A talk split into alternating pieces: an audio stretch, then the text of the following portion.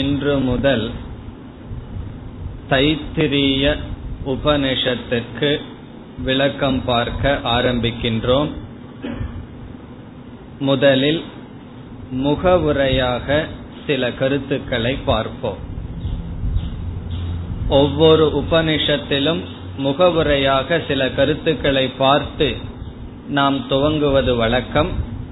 அதேபோல இந்த உபநிஷத்திற்கு முகவுரையில் மனனம் என்ற கருத்தை எடுத்து விளக்கம் பார்க்க இருக்கின்றோம்.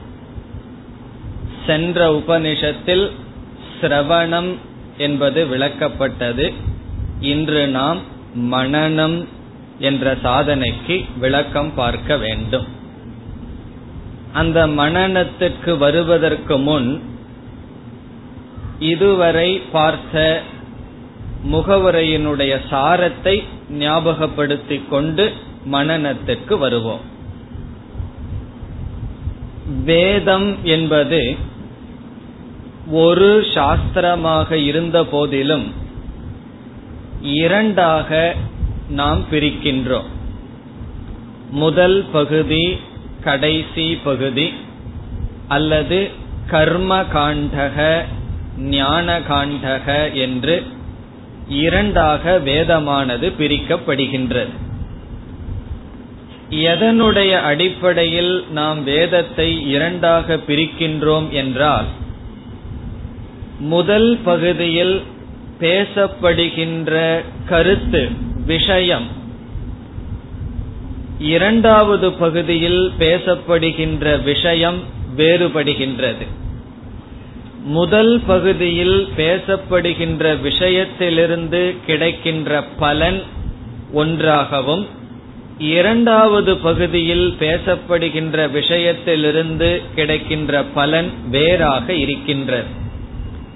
அதுபோல முதல் பகுதியை பின்பற்றுபவர்கள் வேறு, கடைசி பகுதியை படிப்பவர்கள் வேறாக இருக்கிறார்கள். சுருக்கமாக கூறினால் விஷய அதிகாரி பிரயோஜன பேதார். முதல் பகுதியில் பேசப்படுகின்ற விஷயம் வேறு, கடைசி பகுதியில் ஞான காண்டத்தில் பேசப்படுகின்ற விஷயம் வேறு. முதல் பகுதியில் வருகின்ற பிரயோஜனம் வேறு, கடைசி பகுதியில் வருகின்ற பிரயோஜனம் வேறு. முதல் பகுதியை பின்பற்றுபவர்கள் வேறு, கடைசி பகுதியை பின்பற்றுபவர்கள் வேறு. நம்முடைய அடுத்த கேள்வி, எதற்கு வேதமானது இரண்டு விதமான விஷயத்தை பேச வேண்டும், இரண்டு விதமான பிரயோஜனத்தை வேதம் பேச வேண்டும்? வேதத்தினுடைய முதல் பகுதியில் விஷயம் கருத்தாக இருப்பது விதவிதமான யாகங்கள், விதவிதமான பூஜைகள், தியானங்கள் பேசப்படுகிறது. வேதத்தினுடைய கடைசி பகுதியில் பரம்பொருளினுடைய தத்துவம் பேசப்படுகின்றது. பிறகு வேதத்தினுடைய முதல் பகுதியில் பிரயோஜனமாக இந்த உலகத்தில் எத்தனையோ பொருள்களை நாம் அடைவதற்காகவும், நாம் விரும்பாத பொருள்களை நம்மிடமிருந்து நீக்குவதற்காகவும் சில விஷயங்கள் பேசப்படுகிறது. எதற்காக வேதமானது இரண்டு விதமான கருத்துக்களை பேச வேண்டும், இரண்டு விதமான பிரயோஜனங்களை வேதமானது கொடுக்க வேண்டும் என்ற கேள்வி வரும் பொழுது, மனிதர்கள் அனுபவிக்கின்ற துயர துயரமானது இரண்டு விதத்தில் மனிதர்களால் உபாயம் தேடப்படுகின்றது. மனிதர்கள் சம்சாரத்தை அனுபவிக்கிறார்கள். சம்சாரம் என்றால் மன துயரத்தை, துக்கத்தை அனுபவிக்கிறார்கள். அந்த துக்கத்திலிருந்து விடுபடுவதற்காக மனிதர்கள் இரண்டு விதமாக முயற்சி செய்து வருகிறார்கள், இரண்டு விதமான உபாயத்தை கையாளுகிறார்கள். எப்படி என்றால், ஒரு மனிதன் தனக்கு துயரத்திற்கு என்ன காரணம் என்று சிந்திக்கும் பொழுது பொருள் இல்லாமைதான் துயரத்திற்கு காரணம் என்று தீர்மானிக்கின்றான். ஆகவே பணம் இல்லாதது என்னுடைய துயரத்திற்கு காரணம் என்று தீர்மானித்தவன் அவனிடம் எதற்கு உபாயம் சொல்ல வேண்டும் என்றால், பணத்தை தியாகம் செய் என்று போய் உபதேசம் சொன்னால் அது அவனுக்கு ஏறாது. காரணம், பணம் இல்லாததுதான் என்னுடைய வாழ்க்கையில் துயரத்துக்கு காரணம் என்ற நிச்சயத்துடன் இருக்கின்றான். இப்ப அவனிடம் என்ன செய்யணும்? அந்த பணத்தை சம்பாதிப்பதற்கான உபாயத்தை தான் கொடுக்க வேண்டும். ஆனா வேதம் என்ன செய்யும்? அதோட தர்மம்ங்கிறதையும் சேர்த்து அவனுக்கு தெரியாமல் கொடுத்துவிடும். தர்மத்துடன் நீ பணத்தை சம்பாதிக்கலாம். சிலர் நினைப்பார்கள் பதவி தேவை, பதவி இல்லாத காரணத்தினால் தான் துயரப்படுகின்றேன், அல்லது வீடு இல்லாத காரணத்தினால் துயரப்படுகின்றேன், எனக்கு இன்பத்தை கொடுக்கும் பொருள்கள் என்னை சுற்றி இல்லாத காரணத்தினால் துயரப்படுகின்றேன், விதவித உறவுகள் இல்லாத காரணத்தினால் துயரப்படுகின்றேன் என்றெல்லாம் நினைப்பவர்களுக்கு வேதமானது என்ன செய்தாக வேண்டும்? அப்படிப்பட்ட உபாயத்தை தான், அப்படிப்பட்ட முடிவைத்தான், அதற்கான சாதனைகளைத்தான் வேதமானது கொடுத்தாக வேண்டும். அதாவது உறவாக இருக்கலாம், பொருளாக இருக்கலாம், அல்லது ஆரோக்கியமாக இருக்கலாம், எதுவாக வேண்டுமானாலும் இருக்கலாம். அல்லது சிலர் என்ன நினைக்கலாம், எனக்கு சில பகைவர்கள் இருக்கிறார்கள், காம்படிஷன் சொல்றமே பிசினஸ்ல எல்லாம், அவர்கள் அழிந்தால்தான் நான் நன்கு இருப்பேன் என்று நினைப்பவர்களுக்கும் கூட வேதமானது சில யாகங்களை சொல்லி பகைவர்களிடம் எப்படி பாதுகாத்து கொள்வது, பகைவர்கள் நம்மை தாக்கினால் எப்படி பாதுகாப்பது, நாம் எப்படி பகைவர்களை தாக்குதல், இதற்கெல்லாம் கூட சில யாகங்கள் எல்லாம் பேசப்படுகின்றது. ஆகவே மனிதர்கள் சில பொருள்களை அடைய வேண்டும் பிராப்தி, சில பொருள்களிலிருந்து நாம் நீங்க வேண்டும் நிவிருத்தி, பிராப்தி நிவிருத்தி அடைய வேண்டும், நீக்கப்பட வேண்டும் என்ற எண்ணத்தில் இருப்பவர்களுக்கு வேதமானது என்ன செய்கின்றது? பிராப்தி ரூப பரிகார ரூபமான சில சாதனைகளை பேசுகின்றது. இந்த வார்த்தை நமக்கு தெரிஞ்ச வார்த்தையா இருக்கும், பரிகாரம்ங்கிறது. ஒரு ஜோசியரிடம் போனா என்ன சொல்லுவார்? முதல்ல ஏதாவது ஒரு பாவத்தை சொல்லி இதற்கு நீங்க இந்த பரிகாரம் செய்ய வேண்டும், இந்த கஷ்டம் நீங்க போக நீங்கணும்னு சொன்னா இதை பரிகா இதை இந்த தானமோ அல்லது ஏதோ ஒரு பரிகாரம் சொல்லுவார். இவ்விதம் பிராப்தி ஏதாவது ஒன்றை அடைதல், பிறகு ஏதாவது ஒன்றை நம்மிடமிருந்து நீக்குதல், துயரம், பகைவர்கள் அல்லது நோய் முதலியவற்றை நீக்குதல், இதற்கான உபாயத்தை வேதம் சொல்வதற்கு காரணம் இதுதான். வாழ்க்கையின் லட்சியமாக பலர் கொண்டுள்ளார்கள். அவர்களுக்கு அந்த மொழியில் தான் வேதமானது பேசியாக வேண்டும்.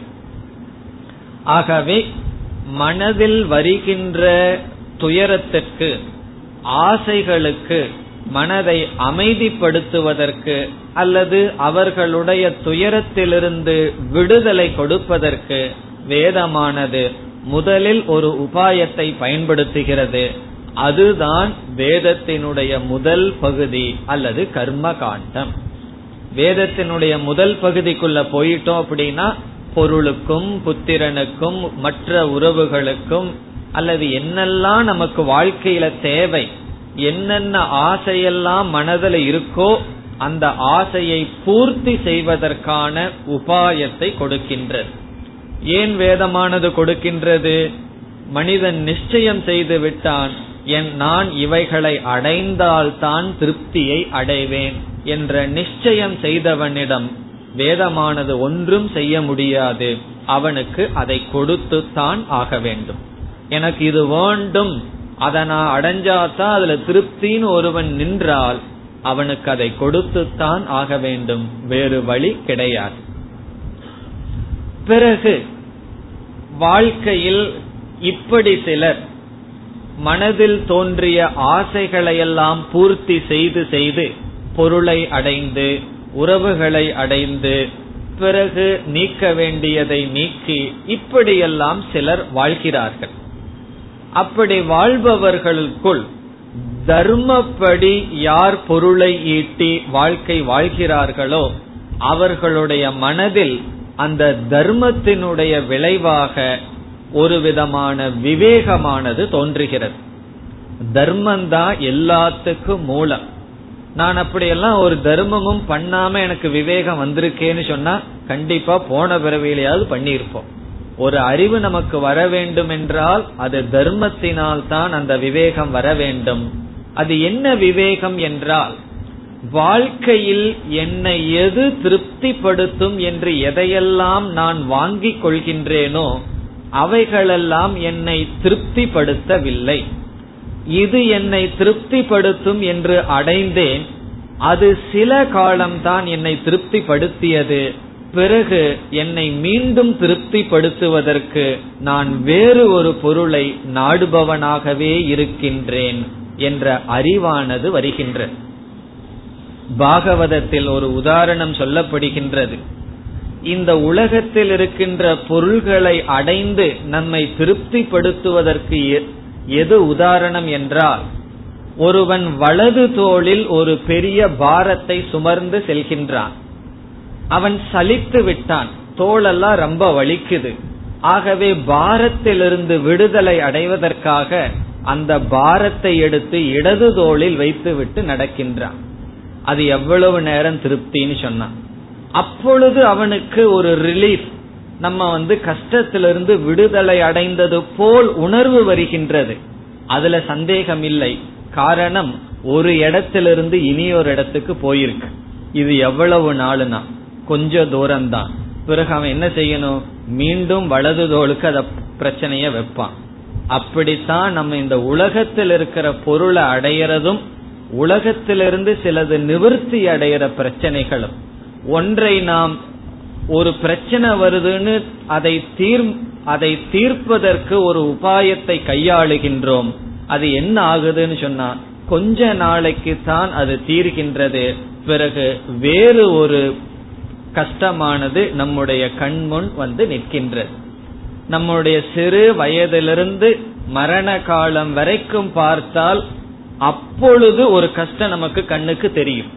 அது நீங்கின உடனே வேறொரு கஷ்டம் நம்ம கண்ணுக்கு முன்னாடி வந்து நிற்கும். பிறகு அது நீங்கின உடனே வேறொரு பிரச்சனையை சால்வ் பண்ண வேண்டியது கண்ணுக்கு முன்னாடி வந்து நிற்கும். நம்ம கண்ணுக்கு முன்னாடி எல்லாம் சேர்ந்து தெரியாது, ஏதோ ஒண்ணுதான் தெரியும். படிக்கிற மாணவனுக்கு எது பிரச்சனைனா டீச்சரை பாக்கிறதும் கிளாஸுக்கு போறதும் ஹோம்ஒர்க் பண்றதுதான் பிரச்சனை. அவனுக்கு வேற ஒரு கஷ்டமும் தெரியாது. பெற்றோர்கள் எப்படி சம்பாதிக்கிறாங்க, எவ்வளவு கஷ்டப்படுறாங்க, ஒண்ணுமே அவனுக்கு தெரியாது. அவனுக்கு தெரிஞ்சது கிளாஸ் டீச்சர்னா ஒரு பயம், ஹோம்ஒர்க் பண்ணணுமே, படிக்கணுமே. அவன் என்ன நினைப்பான், பெரியவங்களை பார்த்து அவங்களுக்கெல்லாம் ரொம்ப ஜாலியா இருப்பாங்க, ஹோம்ஒர்க்கே கிடையாது, ரொம்ப சந்தோஷமா நினைப்பான். அவனுக்கு தெரியாது, அவங்க இவனை பார்த்து பேசாம ஒரு ஸ்டூடெண்டா இருந்திருக்கலாமே நினைச்சிட்டு இருப்பார்கள். அது வேற பிரச்சனை. பிறகு அவன் படிப்பை முடிச்சு வந்த உடனே அவனுடைய எய்ம் என்ன இருக்கும், படிச்சு முடிக்கணும். முடிச்சதுக்கு அப்புறம் ஒரு பிரச்சனை எது அவனுக்கு பெரிய ஒரு பாரமாக தெரிஞ்சதோ அதை மாற்றி வைக்கப்பட்டது. அதற்கு பிறகு வேலை, பிறகு இந்த மாதிரி வாழ்க்கை போயிட்டே இருக்கும். நமக்கு வந்து எது ஒரு கஷ்டமா ஒண்ணு தெரிஞ்சிட்டு இருக்கிற வரைக்கும் மற்ற கஷ்டங்கள் அது இருந்தாலும் நம்ம கண்ணுக்கு தெரியாது. அதிலிருந்து நிவர்த்தியை அடைந்தால் வேறு ஒன்று வந்து நிற்கின்றது. பிறகு வாழ்க்கையில் எத்தனையோ ஒன்றை நாம் குறிக்கோளாக நினைக்கின்றோம்.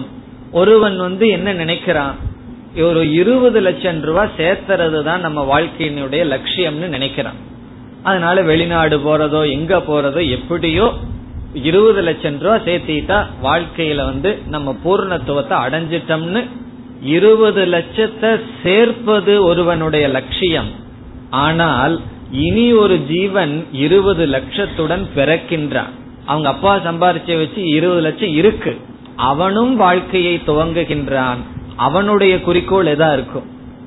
ஆகவே ஒருவனுக்கு வந்து எது லட்சியமாக இருக்கின்றதோ அந்த லட்சியத்தில் ஒருவன் வாழ்க்கையை துவங்குகின்றான். அப்போ இதிலிருந்து என்ன தெரியுது, இவனுக்கும் அந்த இருபது லட்சம் வந்தா வேறொன்றை அடைய வேண்டியதாக வந்து இருக்கும். ஆகவே வாழ்க்கையில எதை அடைந்தாலும் போதும் என்ற மனநிறைவு வந்ததாக தெரியவில்லை. ஆகவே சிலர், உபனிஷத் சொல்லும் கஷ்டித் தீரக, சிலர் என்ன நினைக்கிறார்கள், வேதம் சொல்கின்ற முதல் பகுதியில் இருக்கின்ற உபாயங்களை கொண்டு இந்த கர்மங்களையும் யாகங்களையும் பயன்படுத்தி நான் பொருள் பதவி இவைகளையெல்லாம் அடைவதன் மூலமாக என்னை நான் நிறைவுபடுத்த முடியாது, என்னை நான் நிறைவுபடுத்த இவைகளுக்கு சக்தி இல்லை என்று நினைத்து எதனால் நான் நிறைவானவன் ஆகின்றேன் என்ற சந்தேகம் வருகின்றது, விவேகம் வருகின்றது. அவனுக்கு வேதத்தினுடைய இரண்டாவது பகுதி பேசுகின்றது, நீ அப்படி ஒரு பொருளை நாடினால் இந்த உலகத்தில் இருக்கின்ற எந்த பொருளும் உன்னை திருப்திப்படுத்தாது, அவை அவைகளினால் நீ நிறைவானவன் ஆக மாட்டாய் என்ற வைராகியமும் விவேகமும் உனக்கு வந்துவிட்டால் பிறகு நான் சொல்வதை கேள் என்று என்ன சொல்கின்றது வேதத்தினுடைய கடைசி பாகம் அல்லது ஞான காண்டம். பரம்பொருளினுடைய தத்துவத்தை அறிய வேண்டும் அல்லது ஆத்ம ஞானத்தை நீ அடைய வேண்டும் என்று ஆத்ம ஞானத்தை உபாயமாக பேசுகின்றது. யாருக்கு? முதல் உபாயத்தில் குறைகளை கண்டவர்களுக்கு. முதல் உபாயம் எதற்கு சமம்? ஒரு தோளிலிருந்து இனியொரு தோளில் பாரத்தை வைப்பதற்கு சமம் என்று உணர்ந்தவர்களுக்கு முழுமையாக துயரத்திலிருந்து விடுதலை அடைவதற்காக ஆத்ம ஞானம் அல்லது பிரம்ம ஞானம் அல்லது ஈஸ்வர ஞானத்தை ஒரு மார்க்கமாக உபாயமாக ஞான காண்டம் அல்லது வேதத்தினுடைய கடைசி பகுதி விஷயமாக பேசுகின்றது. இப்ப நம்ம எந்த நிலைக்கு வந்து விட்டோம்? ஒரு மனிதன் நிறைவை அடைய வேண்டுமென்றால், வாழ்க்கையினுடைய லட்சியத்தை அவன் அடைய வேண்டுமென்றால் அல்லது பூர்ணத்துவத்தை அடைய வேண்டுமென்றால் அவன் ஆத்ம ஞானம் அல்லது பிரம்ம ஞானத்தை அடைய வேண்டும். இனி அடுத்த கருத்து, ஞானத்தை எப்படி அடைதல் என்ற கேள்வி வருகின்ற. இப்பொழுது வாழ்க்கையில் எதை அடைய வேண்டும்? ஞானத்தை அடைய வேண்டும், ஆத்ம ஞானத்தை அடைய வேண்டும்.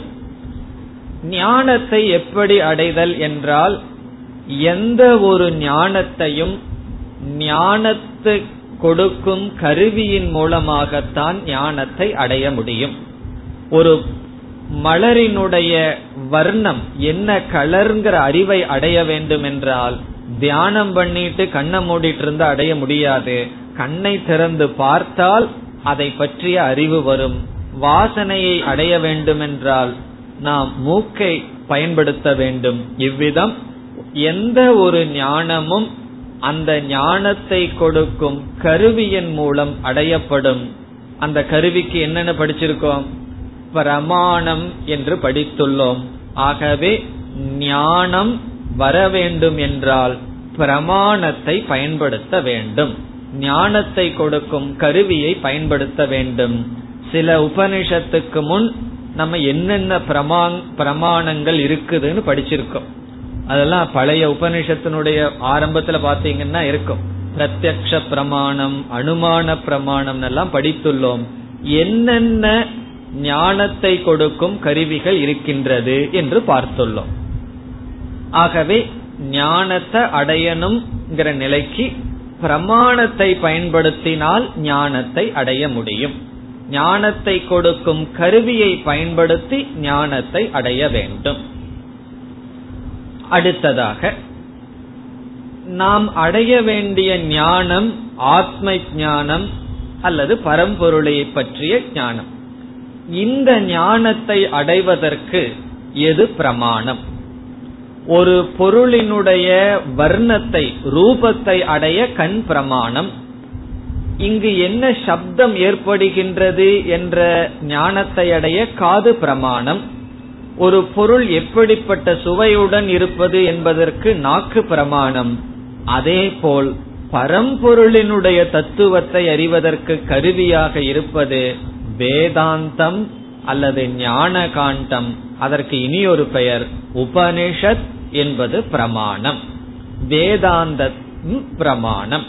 வேதத்தினுடைய கடைசி பகுதியே ஒரு கருவியாக இருக்கின்றது. எப்படி கண் ஞானத்தை கொடுக்குமோ, காது ஞானத்தை கொடுக்குமோ, அப்படி உபனிஷத் அல்லது வேதத்தினுடைய கடைசி பகுதி நமக்கு பிரமாணமாக இருக்கின்றது. இந்த பிரமாணம் எந்த ஞானத்தை கொடுக்கும்? பிரம்ம ஞானத்தை கொடுப்பதற்கு கருவியாக இருக்கின்றது. இனி அடுத்த கருத்து, இந்த வேதாந்தம் என்ற பிரமாணத்தை நாம் எப்படி கையாண்டால் இந்த ஞானம் நமக்கு வரும்? வேதாந்தம் பிரமாணம் என்று பார்த்தோம். அதாவது வேதாந்தம் என்பது ஒரு கருவி, அந்த கருவியை கையாண்டால் அந்த கருவியிலிருந்து ஞானம் வரும் என்றால், வேதாந்தத்தை எப்படி கையாண்டால், ஹவு டு ஹேண்டில் வேதாந்தா, வேதாந்தத்தை எப்படி கையாண்டால் ஞானம் வரும் என்றால், வேதாந்தம் சப்த ரூபமானது. அதை நாம் படித்து அதிலிருந்து ஞானத்தை அடைய முடியாது. அதை நாம் கேட்டுத்தான் அந்த ஞானத்தை அடைய முடியும். ஆகவே வேதாந்தம் என்பது சப்த ரூபமானது. அந்த வேதாந்த பிரமாணத்தை கேட்பதின் மூலமாக வேதாந்தம் ஆத்மாவை பற்றி என்ன ஞானத்தை சொல்கின்றது என்ற அறிவானது நமக்கு வருகின்றது. அந்த கேட்டல் என்ற சாதனையை தான் சிரவணம் என்று சாஸ்திரத்தில் சொல்லப்படுகின்றது. ஆகவே வேதாந்தத்தை கேட்க வேண்டும். வேதாந்தத்தை கேட்டல் என்பது சிரவணம். இந்த இடத்துலதான் சென்ற உபநிஷத்துல என்ன பார்த்தோம்? கேட்டல்னு சொன்னா என்ன அர்த்தம்? சும்மா நம்ம பாட்டுக்கு வேதாந்தம் வந்து காதுல போட்டு வைக்கலாம்னு கேட்கிறதா என்றால், வேதாந்தத்தை கேட்டல் என்பது வேதாந்தத்தில் ஆத்மாவை பற்றிய என்ன பேசப்படுகின்றது, அல்லது வேதாந்தத்தில் எத்தனையோ கருத்துக்கள் பேசப்பட்டிருந்தாலும் வேதாந்தத்தினுடைய மைய கருத்து என்ன என்று தாற்பர்ய நிச்சயம் செய்யும் வரை சாஸ்திரத்தை நாம் கேட்க வேண்டும். அதற்கு பெயர்தான் கேட்டல் என்று பெயர். இப்ப சப்தம் வருது, எத்தனையோ நாய்ஸ்னு சொல்லுவோம். அந்த சப்தத்துல காது சப்தம் காதுல விழுகிறது வேற, ஒரு வாக்கியத்தை கேட்டு அது ஞானமாக மாற்றுவது வேறு. ஆகவே சிரவணம் என்றால் வேதாந்தத்தில் அல்லது உபனிஷத்தில் என்ன மைய கருத்து பேசப்படுகின்றது என்று ஆத்மாவை பற்றிய அறிவை அடையும் வரை கேட்டல், கேட்க வேண்டும். இந்த மனதானது கேட்க வேண்டும். அது எப்படி தெரிந்து கொள்வது? உபனிஷத்து வந்து ஆத்மாவை பற்றி என்ன சொல்லுது அல்லது ஆத்மாவை பற்றி தான் பேசுதான்னு எப்படி தெரிந்து கொள்வது என்றால், உபனிஷத்தினுடைய ஆரம்பத்திலும் முடிவிலும் பிறகு எந்த கருத்து திரும்பி திரும்பி வருமோ, எந்த கருத்துக்கு பிரயோஜனம் சொல்லப்பட்டிருக்குமோ, இப்படியெல்லாம் சில முறைகளை கையாண்டு உபனிஷத்தினுடைய மைய கருத்தை பிடித்து இதுதான் உபனிஷத்தினுடைய உபதேசம் என்று புரிந்து கொள்ளும் வரை செய்யப்படுகின்ற சாதனைக்கு சிரவணம் என்று பெயர். சுருக்கமா சொன்னா வேதாந்த வகுப்பை நாம் கேட்டல். அப்படி கேட்டு வேதாந்தம் ஆத்மாவை பற்றி இப்படி பேசுகின்றது என்று புரிந்து கொள்ளும் வரை நாம் கேட்டால் நாம் என்ன செய்துள்ளோம்? சிரவணம்ங்கிற சாதனையை முடித்துள்ளோம். இதுவரைக்கும் நம்ம சென்ற உபனிஷத்துகளில் பார்த்த கருத்துதான். இனிமேல் சிரவணம் என்ற சாதனையை தொடர்ந்து சாஸ்திரமானது மனனம் என்ற சாதனையை பேசுகின்றது.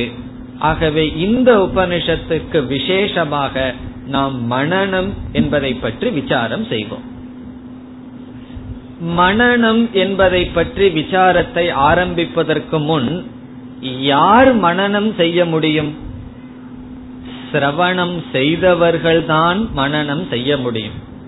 நான் முதல்ல மனனம் பண்றேன், அப்புறம் வந்து சிரவணம் பண்றேன், அதற்கப்புறம் நிதித்தியாசனம் பண்றேன், இல்ல முதல்ல நிதித்தியாசனம் பண்றேன்னு எல்லாம் பண்ண முடியாது. நமக்கு புரியாது. வேற விதத்துல எதுவுமே படிப்படியாகத்தான் செல்ல வேண்டுமே தவிர நாம் மாற்றி சாதனைகளை செய்ய முடியாது. நம்ம சாப்பிட்றதுலயும் கூட ஒரு ஆர்டரா தான் சாப்பிட்றோம். ஆகவே சிரவணம், அதை தொடர்ந்துதான் மனனம், அதை தொடர்ந்துதான் அடுத்த சாதனை நிதித்தியாசனம். இந்த மூன்று சாதனையில் மனனம் என்பது ஒரு சாதனை. இந்த சாதனை பற்றி பேச வேண்டும் என்றால் இதற்கு முன் சாதனையினுடைய அறிவு நமக்கு தேவை. ஆகவே இப்பொழுது சுருக்கமாக சிரவணம் என்ற சாதனையை செய்தவனுடைய மனதை பார்க்க வேண்டும். இப்போ ஒரு மாணவன் சிரவணம் செய்துள்ளான், சிரவணம் சாஸ்திரத்தை கேட்டுள்ளான். அவனுடைய மனதில் அப்பொழுது என்ன அறிவு இருக்கும் என்று பார்த்தால், அவன் நிச்சயமாக ஒன்றை புரிந்துள்ளான். இந்த உபனிஷத் என்பது மைய கருத்தாக ஜீவாத்மாவையும் பரமாத்மாவையும் ஐக்கியம் என்று பேசுகின்றது. இந்த உபனிஷத் ஈஸ்வரனை பற்றி ஈஸ்வரன் பூர்ணமானவர் என்று மட்டும் பேசவில்லை. அந்த ஈஸ்வரனும் ஜீவனுடைய உண்மையான சொரூபமான ஆத்மாவும் ஒன்று என்று சொல்லி, அதாவது ஆத்மாவை பூர்ணஸ்வரூபமானவன், சத் சொரூபமானவன், என்றும் இருப்பவன், ஞான சொரூபமானவன், பிறகு ஆனந்த சொரூபமானவன் என்று உபனிஷத் ஆத்மாவை பற்றி பேசுகிறது. ஆத்மா என்றால் நான். ஆகவே உபனிஷத் என்னை என்ன சொல்கின்றது? நீ ஞான சொரூபமானவன், ஆனந்த சொரூபமானவன், சத் சொரூபமானவன், சுருக்கமா சொன்னா நீ பூர்ணமானவன், குறையற்றவன், நிறைவானவன். அதுவே உன்னுடைய சொரூபம். உனக்கும் ஈஸ்வரனுடைய உண்மையான சொரூபத்திற்கும் வேறில்லை. அனைத்தும் பொய். இந்த உலகம் என்பது வெறும் தோற்றம்.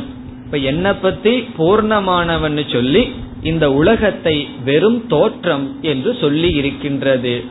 இந்த அறிவானது சாஸ்திரத்தை கேட்டவனுடைய மனதில் ஏற்பட்டு இருக்கும். ஏற்பட்டு இருக்கலையேன்னு சொன்னா சாஸ்திரத்தை கேட்கல அப்படின்னு அர்த்தம். நான் தான் கேட்டுட்டு இருக்கிறேன், வகுப்புல உட்கார்ந்துட்டு இருக்கிறோம், ஆனாலும் கேட்கவில்லைன்னு அர்த்தம். ஆகவே இந்த அறிவு எப்பொழுது மனசுல வருதோ அன்னைக்குதான் சிரவணத்தை செஞ்சு முடிச்சோம். அது எவ்வளவு வருஷம் வேண்டுமானாலும் ஆகலாம், இருபது வருஷம் ஆகலாம், அல்லது ஒரே கிளாஸ்ல இந்த ஞானம் வந்தாலும் சரி. இந்த ஞானம் வர்ற வரைக்கும் என்ன செய்யணும்? நாம சாஸ்திரத்தை கேட்டுட்டே இருக்கணும். இப்ப கேட்டதனுடைய முடிவு, கல்மினேஷன் என்ன?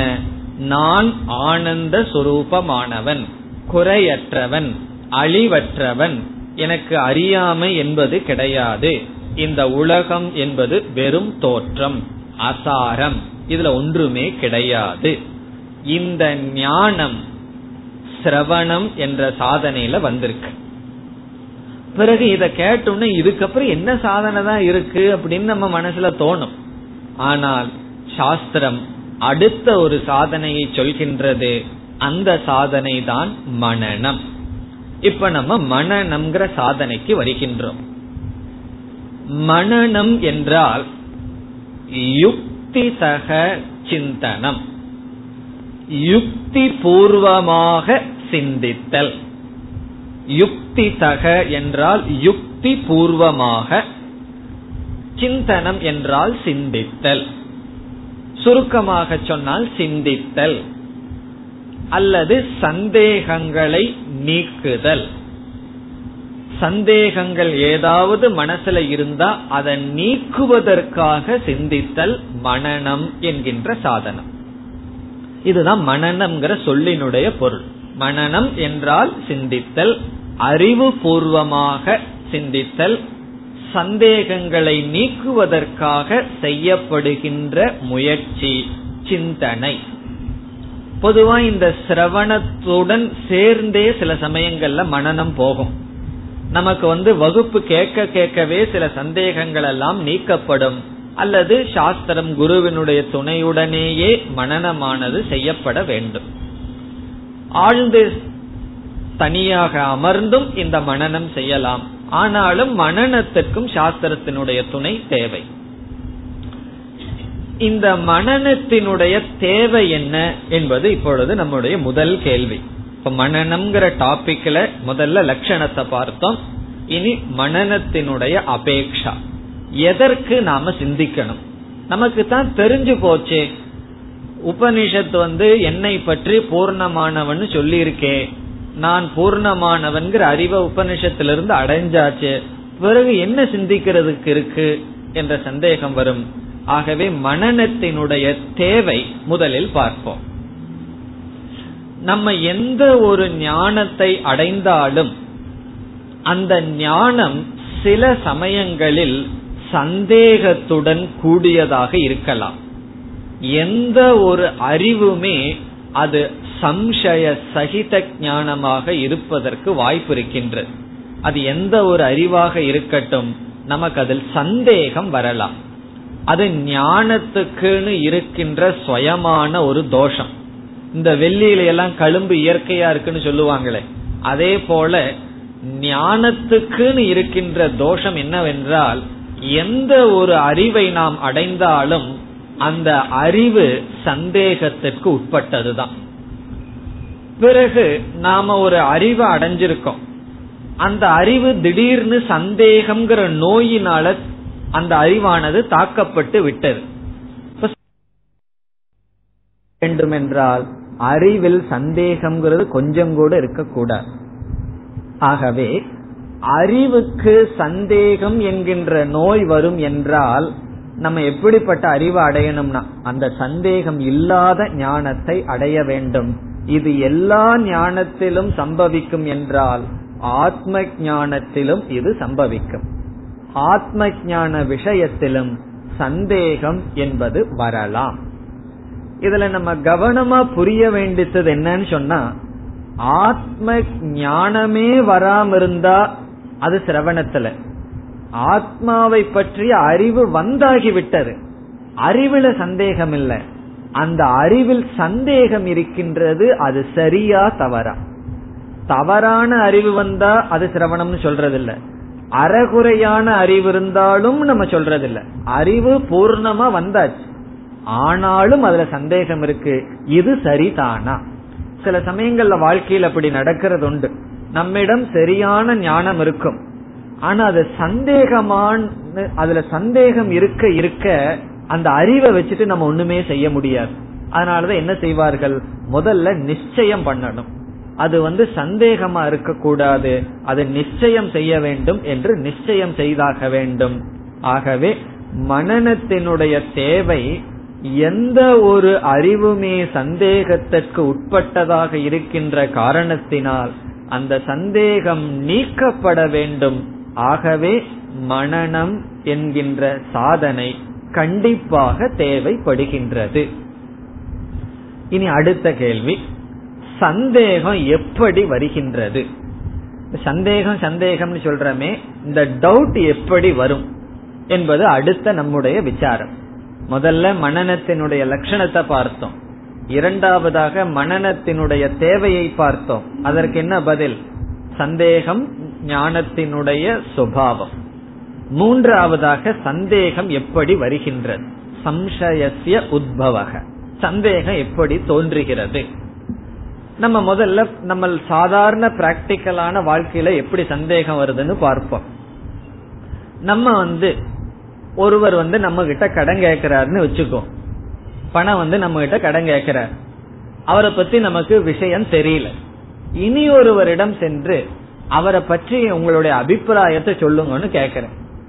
அவர் என்ன சொல்றார், அவர் ரொம்ப நல்லவர், நீங்க கடனை கொடுத்தீங்கன்னா சொன்ன தேதியில உடனே வீட்டுல வந்து கொடுத்துருவார் அப்படின்னு சொல்றார். உடனே எனக்கு ஒரு அறிவு வந்தாச்சு, யார பத்தி, யார் எங்கிட்ட கடன் கேட்டாரோ அவரை பற்றி அறிவு வந்தாச்சு. என்ன அறிவு? அவர் பணத்தை கொடுத்தா திருப்பி கொடுத்துருவார்னு சொல்லி அறிவு வந்தாச்சு. பிறகு துரதிருஷ்டவசமாகவோ அதிர்ஷ்டவசமாகவோ இனி ஒரு ஆளை பாக்கிறோம், அந்த ஆள்கிட்ட நம்ம ஒரு பேச்சு வாக்குல சொல்றோம், அவர் என்கிட்ட கடன் கேட்டிருக்கார், நான் இவ்வளவு கொடுக்க போறேன்னு சொல்லி. அவர் சொல்றார், அந்த தப்ப மட்டும் பண்ணிராத அப்படின்னு சொல்றார். காரணம் என்ன? அவர் யாருகிட்ட வாங்கினாலும் திருப்பி கொடுக்கற பழக்கம் கிடையாதுன்னு சொல்ற. இப்ப வந்து நமக்கு என்ன வந்தாச்சு, அவர் நாணயமானவர் அப்படிங்கிற அறிவு ஏற்கனவே வந்திருக்கு, அது ஒரு பிரமாணம். இனி ஒருத்தருடைய வாக்கியத்துல வந்தாச்சு. இனி ஒருவருடைய வாக்கியம் என்ன பண்ணிடுது, அந்த அறிவுல சந்தேகத்தை உண்டு பண்ணிடுது. ஒருவர் இப்படி சொல்றாரு, ஒருவர் அப்படி சொல்றாரு. பிறகு நம்ம என்ன பண்ணணும்னா அங்க கொஞ்சம் மனனம் பண்ணணும். அது எது சரி அப்படின்னு சற்று விசாரம் பண்ணி தான் நம்ம காரியத்துல இறங்க முடியும். அல்லது நம்ம ரயில்வே டைமையே எடுத்துக்குவோமே, நம்ம வந்து ஒருத்தர்கிட்ட கேட்கறோம், இந்த ரயில்வே டைம் தான் அடிக்கடி மாறிட்டே இருக்குமே, அல்ல கான்ஸ்டன்டா இல்லையே, ஆகவே எப்ப ட்ரெயினுக்கு போறதுனாலும் முதல்ல என்ன செய்யணும், எத்தனை மணிக்கு ட்ரெயின் புறப்படுதுன்னு சொல்லி ஒருத்தர்கிட்ட கேட்கறோம். எட்டு மணின்னு சொல்ற, இனியொரு வந்து இல்ல ஏழரை மணின்னு சொல்ற. அப்ப நமக்கு என்ன வந்துருது, சந்தேகமானது தோன்றுகிறது. ஆகவே சந்தேகம் எப்பொழுது வரும் என்றால், ஒரு பிரமாணத்தில் ஒரு அறிவு வர இனியொரு பிரமாணத்தில் அதற்கு விருத்தமான அறிவு வந்தால் அப்பொழுது சந்தேகமானது ஏற்படும். ஒரு பிரமாணத்துல நமக்கு அறிவு வருது, இனி ஒரு பிரமாணத்தில் அதற்கு விபரீதமான அறிவு வருகின்றது, அப்பொழுது சந்தேகமானது ஏற்படுகிறது. இப்ப சந்தேகத்துக்கு காரணம் என்னவென்றால், பலவிதமான பிரமாணம் இருக்கின்றது. பிரமாணம்னா மறந்துட்டேன்னு சொல்லக்கூடாது, பிரமாணம்னா ஞானத்தை கொடுக்கிற கருவி. ஞானத்தை கொடுக்கிறதுக்கு பல கருவிகள் இருக்கு. ஒரு கருவி ஒரு ஞானத்தை கொடுக்குது, அதே கருவி அல்லது வேறொரு கருவி அந்த ஞானத்துக்கு விபரீதமா இனியொரு ஞானத்தை கொடுக்குது, அப்பொழுது சந்தேகம் வருகின்றது. இப்ப எல்லாமே ஒரே மாதிரி சொல்லிட்டா சந்தேகம் வராது. ஆகவே சந்தேகம் பிரமாணங்களுக்குள் விரோதம் வந்தால் நமக்கு சந்தேகமானது ஏற்படுகிறது. இது உதாரணம். இனி நம்ம வேதாந்தத்திற்கு வருவோம்.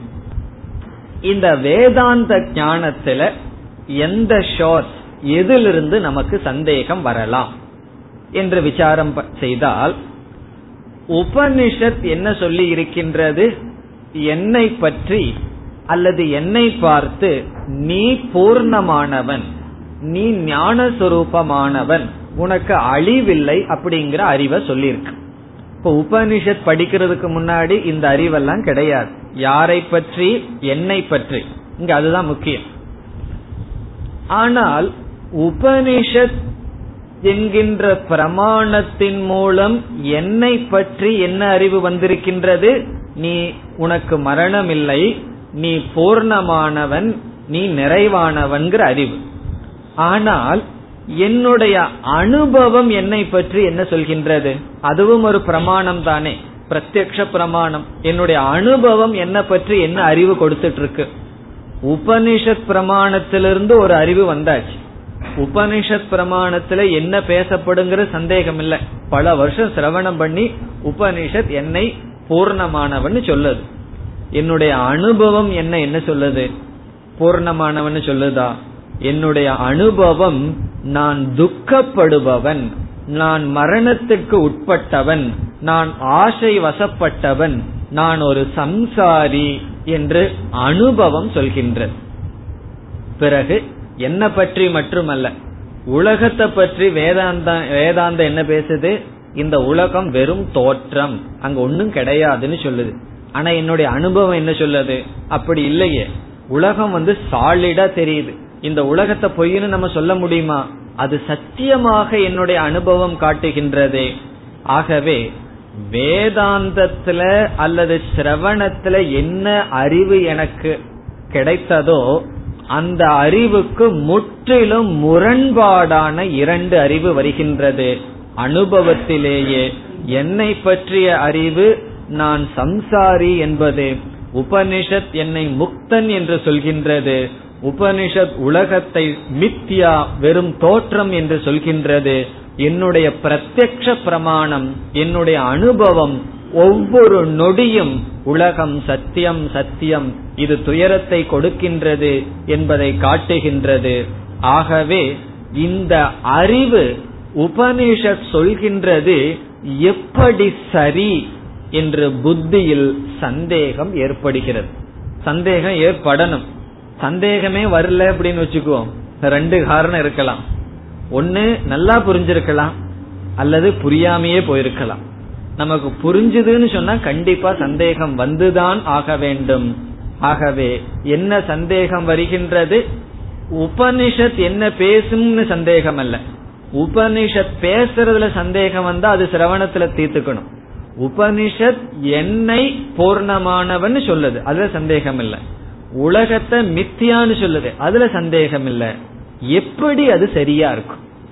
நான் வந்து எப்படி பூர்ணமானவன், துயரப்பட்டு இருக்கிறனே, இந்த உலகம் சத்தியமாக இருக்கின்றதே என்ற சந்தேகமானது வருகின்றது. ஆகவே இப்ப வேதாந்தத்துல சந்தேகம் வர்றது எந்த இடத்துல, எதற்கும் எதற்கும் கிளாஷ் இப்ப வந்திருக்கு. உபனிஷத்தினுடைய உபதேசத்துக்கும் என்னுடைய அனுபவத்துக்குமே இப்ப வந்து முரண்பாடு வந்து விட்டது. இதுல நம்ம எதை எடுத்துக்க தோணும்? அனுபவத்தை தான் எடுத்துக்க தோணும். நம்ம வந்து ஒன்னு அனுபவிச்சுட்டு இருக்கோம், இனி ஒருத்தர் ஒரு வாக்கியத்தை சொல்றார், நம்ம எதை எடுத்துக்குவோம்? நமக்கு வந்து பயங்கரமா தலைவலி இருக்கு, அனுபவிச்சுட்டு இருக்கோம். டாக்டர் கிட்ட போறோம், எனக்கு தலைவலின்னு.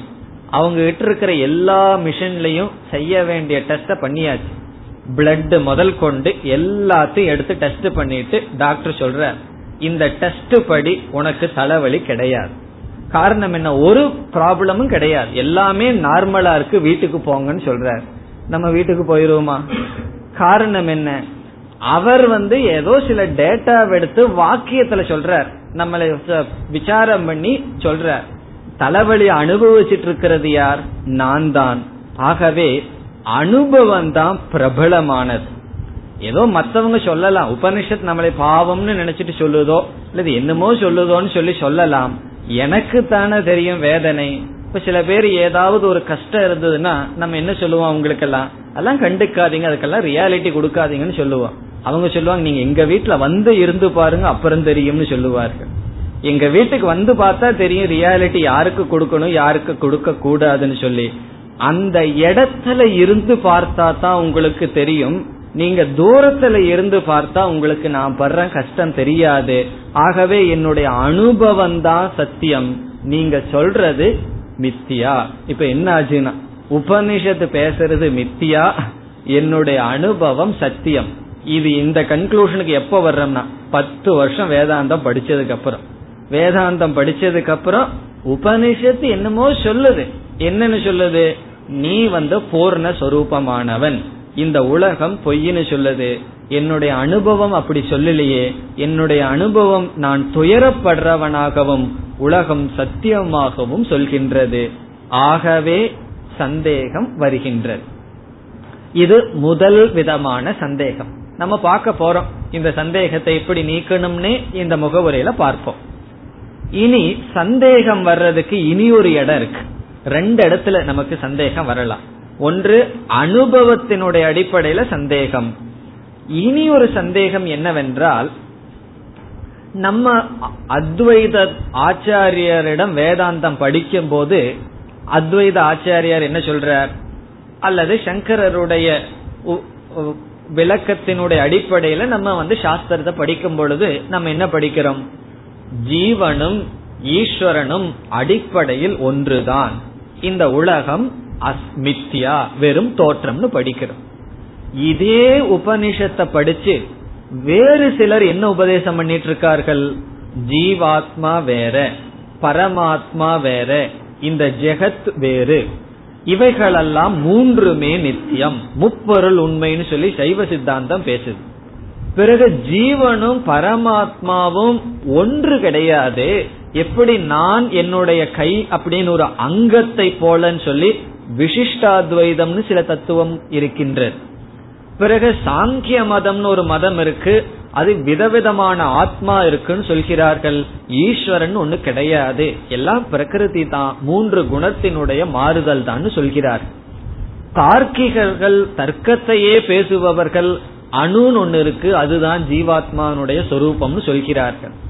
பிறகு புத்த மதத்தை சேர்ந்தவர்கள் உபனிஷத்தினுடைய உதவியே இல்லாம பல மதங்கள் அவர்களிடம் இருக்கின்றது. மனதில் ஒவ்வொரு நொடியில் தோன்றி மறைகின்ற அறிவுதான் ஆத்மான்னு சொல்கிறார்கள். சில பேர் ரொம்ப சிந்திச்சு என்ன முடிவுக்கு வருகிறார்கள்? சூன்யம்தான் ஆத்மான்னு முடிவு செய்கிறார், ஒண்ணுமே கிடையாது. புத்த மதத்துல ஒரு விதமான பிரிவு, என்ன உண்மைன்னு சொன்னா ஒன்னும் கிடையாது, ஜீரோ தான், பூஜ்யம் தான் உண்மைன்னு சொன்னார். இப்படி இந்த ஆத்ம தத்துவத்தை, ஜெகத்தை பற்றி நம்ம வந்து உபனிஷத்துல ஒரு கருத்தை அடைஞ்சிருக்கோம். ஆனா இதே உபனிஷத்தை பயன்படுத்தி சில தர்க்கத்தை பயன்படுத்தி இதற்கு விபரீதமான கருத்துக்களுடன் சில மதங்கள் எல்லாம் இருக்கு. பிறகு எது சரி?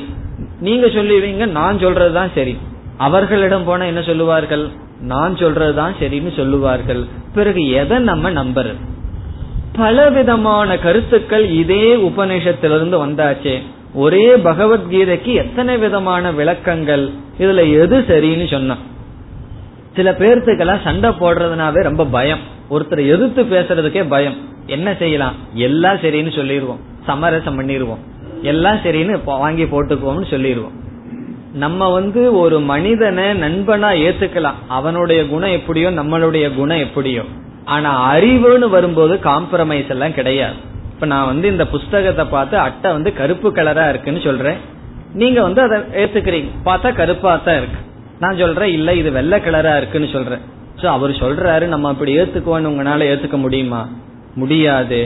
அறிவுன்னு வந்தா ஒன்றுதான். அஜ்ஞானம் பலதா இருக்கலாம், ஆனா ஞானம்ங்கிறது ஒன்றுதான்.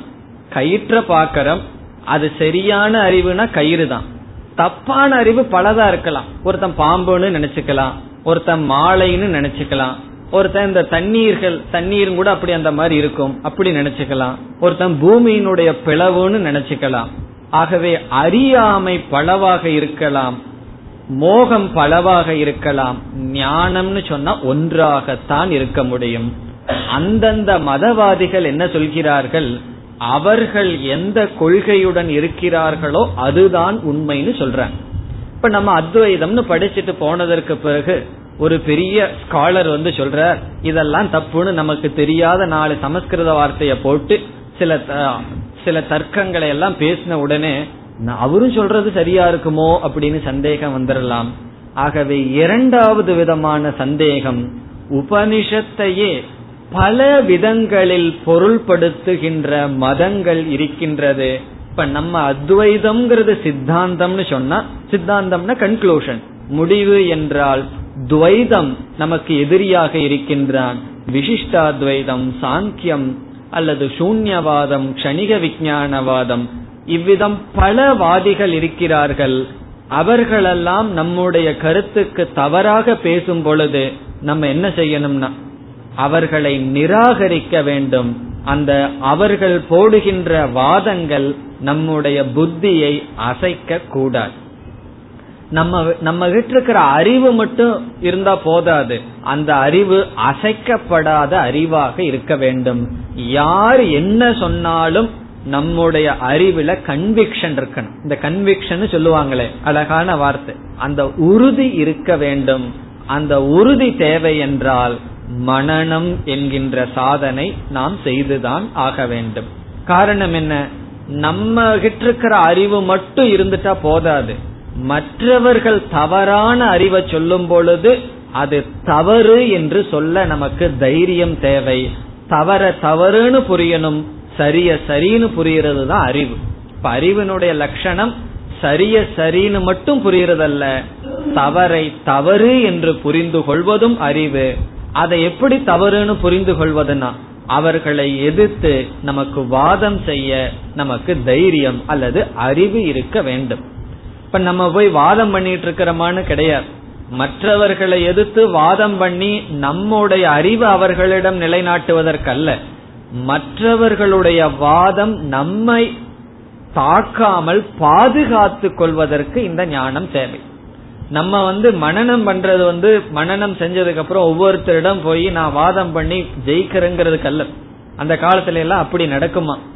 ஒருவர் வீட்டுக்கு போய் உங்களுக்கு என்ன பிக்ஷ வேணுமான்னு கேட்டா சங்கரர் சொன்னாராம், ஒருவர் வீட்டுக்கு போனார், போன உடனே இதுக்கு பிக்ஷ சாப்பிட வந்தீங்களானார். நான் வாத பிக்ஷைக்கு வந்திருக்கேன் அப்படின்னார். உன்னோட வாதம் பண்ண வந்திருக்கேன்னு சொல்லி அப்ப அவர் வாதம் செய்து அத்வைதத்தை நிலைநாட்டினார். அப்படி நம்ம செய்ய வேண்டிய அவசியம் இல்லை. அதற்காக நம்ம படிக்கல. மற்றவர்களுடைய வாதம் நம்முடைய அறிவை கலக்க கூடாது, மற்றவர்களுடைய சொல் நம்மளுடைய மனதில் குழப்பம் வரக்கூடாது. காரணம், ஒருவரை நான் சந்தித்தேன், அவரிடம் அத்வைதத்தை பற்றி பேசின உடனே அவர் வந்து சமரசமான ஆள். அவர் அவர் சொல்ற நீங்க சொல்றதையும் நான் ஒத்துக்கிறேன், மற்றவங்க சொல்றதையும் ஒத்துக்கிறேன், அவரை எப்படி நீங்க மோசம்னு சொல்லலாம்? அவர்கள் எல்லாம் பெரிய ஆச்சாரியர் அல்லவா, மாத்வர், ராமானுஜர், பெரிய மகான்கள் அல்லவா. இப்ப அவங்க சொல்றது நீங்க எப்படி தப்புன்னு சொல்ல முடியும்? நீங்க நீங்க சொல்ற சங்கரர் தான் சரின்னு எப்படி சொல்லுவீர்கள் என்றெல்லாம் கேட்கிறார்கள்.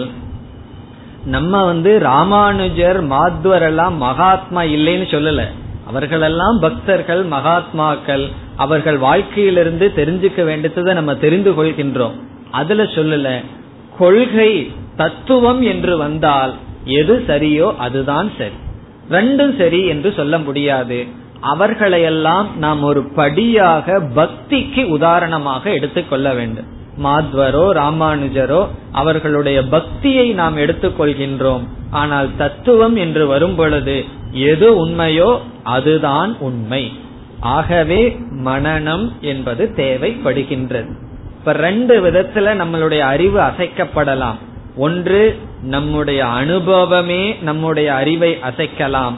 இரண்டாவது, மற்றவாதிகள் நம்முடைய அறிவுக்கு குழப்பத்தை கொடுக்கலாம். ஆகவே மனனம் என்ற சாதனை தேவைப்படுகின்றது. இனி இறுதியாக அடுத்த விசாரம் என்ன? இந்த அனுபவம் என்ன சொல்கின்றது, சாஸ்திரம் என்ன சொல்கின்றது, இந்த ரெண்டுக்கும் உள்ள விரோதத்தை நாம் எப்படி நீக்குவது? நம்ம மனனத்தையே இங்க பண்ணிடுறோம். சாம்பிளிங் டெஸ்டே வச்சுக்கோ, மனனம்ங்கிற பேசிட்டு மனனம் செய்யாம மனனத்தை பத்தி பேசக்கூடாது. ஆகவே இப்பொழுதுதான் மனனம் செய்யறோம். நம்ம என்ன மனனம் செய்யறோம்? நம்முடைய அனுபவம் என்ன சொல்லுது? சாஸ்திரம் சொல்றதுக்கு விரோதமா காட்டுகின்றது. நான் அல்பமானவன், துக்கி. சாஸ்திரம் என்ன சொல்லுது? நீ பூர்ணமானவன். உலகம் மித்யானு சாஸ்திரம் சொல்லுது, எனக்கு சத்தியமா தெரியுது. இந்த விரோதத்தை மனனம்ங்கிற சாதனையின் மூலமாக எப்படி பரிகாரம் செய்வது, அந்த விசாரத்துக்கு வர்றோம். அதாவது இப்பதான் நிஜமானுமே மனனம்ங்கிறத செய்ய வர்றோம். சிரவணம் பண்ணணும், மனனம் பண்ணணும்னு சில பேருக்கு சந்தேகம் வரும், எப்படி மனனம் பண்ணணும்னு சொல்லி. இப்ப நம்ம செய்யறது தான் மனனம். சாஸ்திரமானது என்னை பார்த்து நீ பூர்ணமானவன் என்று சொல்கின்றது. நான் என்னுடைய அனுபவத்தில் என்ன சொல்கின்றேன்?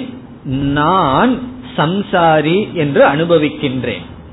இப்பொழுது என்னைக்குமே ஒரு விரோதம் வருதுன்னு சொன்னா அல்லது சந்தேகம் வருதுன்னு சொன்னா அங்க கம்யூனிகேஷன் கேப்னு கொஞ்சம் இருக்கும். நம்ம ஒன்ன நினைச்சிட்டு பேசுவோம், அவர் ஒன்ன நினைச்சிட்டு பேசுவார். அதனாலதான் இந்த கம்யூனிகேஷன் கேப்னே வரும். இப்ப உபனிஷத்து வந்து நம்ம கிட்ட பேசும் பொழுது உபனிஷத்து என்ன நினைச்சிட்டு நம்மளைய பார்த்து பேசுது, அதை நம்ம புரிஞ்சுக்கல. நாம நம்மைய சம்சாரின்னு சொல்லும் பொழுது என்ன நினைச்சிட்டு நம்மளை நாம சம்சாரி, அந்த இடத்துல ஒரு கேப் இருக்கு. அதை எப்படி நீக்க வேண்டும் என்றால், உபனிஷத் நம்மை பார்த்து உபதேசம் பண்ணும் பொழுதே உபனிஷத் வந்து நீ சம்சாரியா இருக்கன்னு உபனிஷத்துக்கு தெரியும். இப்போ ஒரு மனிதனை போய் நீ மனிதன்னு சொல்ல வேண்டிய அவசியம் இல்லை. காரணம் என்ன? அதுதான் அவனுக்கு தெரியுமே. அவனுக்கு ஏதாவது சைக்கலாஜிக்கல் ப்ராப்ளம் இருந்து நான் வந்து பாம்பு பூனைன்னு நினைச்சிட்டு இருந்தா அவனுக்கு போய் நீ அதெல்லாம் இல்லப்பா நீ மனுஷன்தான்னு சொல்லணும். ஆகவே என்ன பார்த்து சாஸ்திர நீ பூர்ணமானவன் சொல்லும் பொழுதே சாஸ்திரம் வந்து ஏன் அப்படி சொல்லணும், நான் பூர்ணமானவன் இல்லைன்னு நினைச்சிட்டு இருக்கிறேன்னு சாஸ்திரம் தெரிஞ்சுங்காட்டித்தானே சொல்லணும். சாஸ்திரம் நம்மளைய பார்த்து நீ சம்சாரின்னு சொல்லணுமா? நீ சொல்லாமையே எனக்கு தெரியும்னு சொல்லுவோம். சாஸ்திரம் நம்மளைய பார்த்து நீ துக்கப்படுறன்னு சொல்ல வேண்டிய அவசியம் இல்லை, அதுதான் எனக்கு தெரியுமே. ஆகவே சாஸ்திரம் நீ பூர்ணமானவன் உபதேசம் பண்ணும் பொழுதே நான் பூர்ணம் இல்லாதவன் அப்படின்னு நினைச்சிட்டு இருக்கிறேன்னு சாஸ்திரத்துக்கு தெரியும். அப்படி தெரிஞ்சு சாஸ்திரம் சொல்லும் பொழுது சாஸ்திரம் எதை பேசுகின்றது என்றால், இந்த சாஸ்திரம் நீன்னு சொல்லும் பொழுது அந்த நீ அப்படின்னு சொல்ற அர்த்தம் வேற. நம்ம வந்து நான் சம்சாரின்னு சொல்லும் போது அந்த நான்கிறதுக்கு அர்த்தமானது வேறு. அந்த இடத்துலதான் நமக்கு வந்து விரோதமானது வருகின்றது. சாஸ்திரம் நீ பூர்ணமானவன் சொல்லும் பொழுது அந்த துவங்கிற வார்த்தையானது மூன்று உடலையும் நீக்கி ஆத்மாவை அது குறிக்கின்றது. நான் சம்சாரின்னு சொல்லும் பொழுது மூன்று உடலையும் நான் என்று எடுத்துக்கொண்டு நாம் சம்சாரின்னு சொல்றோம். இப்ப நான் சம்சாரிங்கிற நான்கிற வார்த்தைக்கு அர்த்தம் என்ன? ஜீவன். இந்த உடலோடு என்னை நான் சேர்த்து கொண்டு நான் துயரப்படுபவன் சொல்றோம். சாஸ்திரம் நீனு சொல்லும் போது அங்க விசாரம் பண்ணித்தான் சொல்லுது. எப்படிப்பட்ட நீ? மூன்று உடலையும் அவஸ்தாத்ரய விவேகத்துல பிரிச்சு அதற்கு சாட்சியாக இருக்கின்ற நீதான் முக்தி சுரூபமானவன், சம்சாரி அல்ல என்று சொல்கின்றது. ஆகவே சாஸ்திரம் நீ முக்தன்னு சொல்லும் பொழுது அந்த நீ, அந்த நீங்கிறது நான் தான், என்ன பார்த்து தானே சொல்லுது. அந்த சாஸ்திரம் நான் சொல்லும் போது அர்த்தம் வேற, நம்மை நாம் நான் என்று சொல்லும் பொழுது அர்த்தம் வேறாக இருக்கின்றது. அந்த சாஸ்திரம் நம்ம உடலையும் சேர்த்திடுதுன்னா அதுவும் என்ன சொல்லும்? நீ சம்சாரின்னு தான் சொல்லும். ஆகவே இந்த உடலையும் சேர்த்தி நான் என்று புரிந்து கொள்கின்றோம். சாஸ்திரமானது உடலை நீக்கி பிறகு என்ன செய்கின்றது? அந்த உடலை நீக்கப்பட்ட ஆத்மா சாட்சியாக இருப்பவன் என்ற அறிவில் பேசுகின்றது. இவ்விதம் விரோதம் இல்லை என்று புரிந்து கொள்ள வேண்டும். அதாவது சாஸ்திரத்துல நீனு சொல்லும் போது ஆத்மா, நான் நான் சொல்லும் பொழுது அனாத்மா. இப்ப என்னை நான் ஆத்மா என்று புரிந்து கொண்டால் சாஸ்திரம் சொல்வது சரி, என்னை அனாத்மா என்றால் அனாத்மாவான என்ன சாஸ்திரம் வந்து பூர்ணமானவன்னு சொல்லல. இந்த உடலோடு அபிமானம் வச்சிருக்கிற என்ன பார்த்து சாஸ்திரம் பூர்ணம்னு சொல்லல. உடலிலிருந்து அபிமானத்தை விட்டு சாட்சியாக இருக்கின்ற நீதான் ஆத்மா என்று சொல்கிறது. ஆகவே விரோதம் கிடையாது. பிறகு இந்த உலக சாஸ்திரம் ஒன்னு சொல்லுது, நான் உலகத்தை சத்தியம்னு பார்க்கிறேனே என்றால் அதற்கு எப்படி பரிகாரம் என்பதை அடுத்த வகுப்பில் தொடர்வோம். ஓம் பூர்ணமத பூர்ணமிதம் பூர்ணாத் பூர்ணமுதச்யதே பூர்ணஸ்ய பூர்ணமாதாய பூர்ணமேவாவசிஷ்யதே.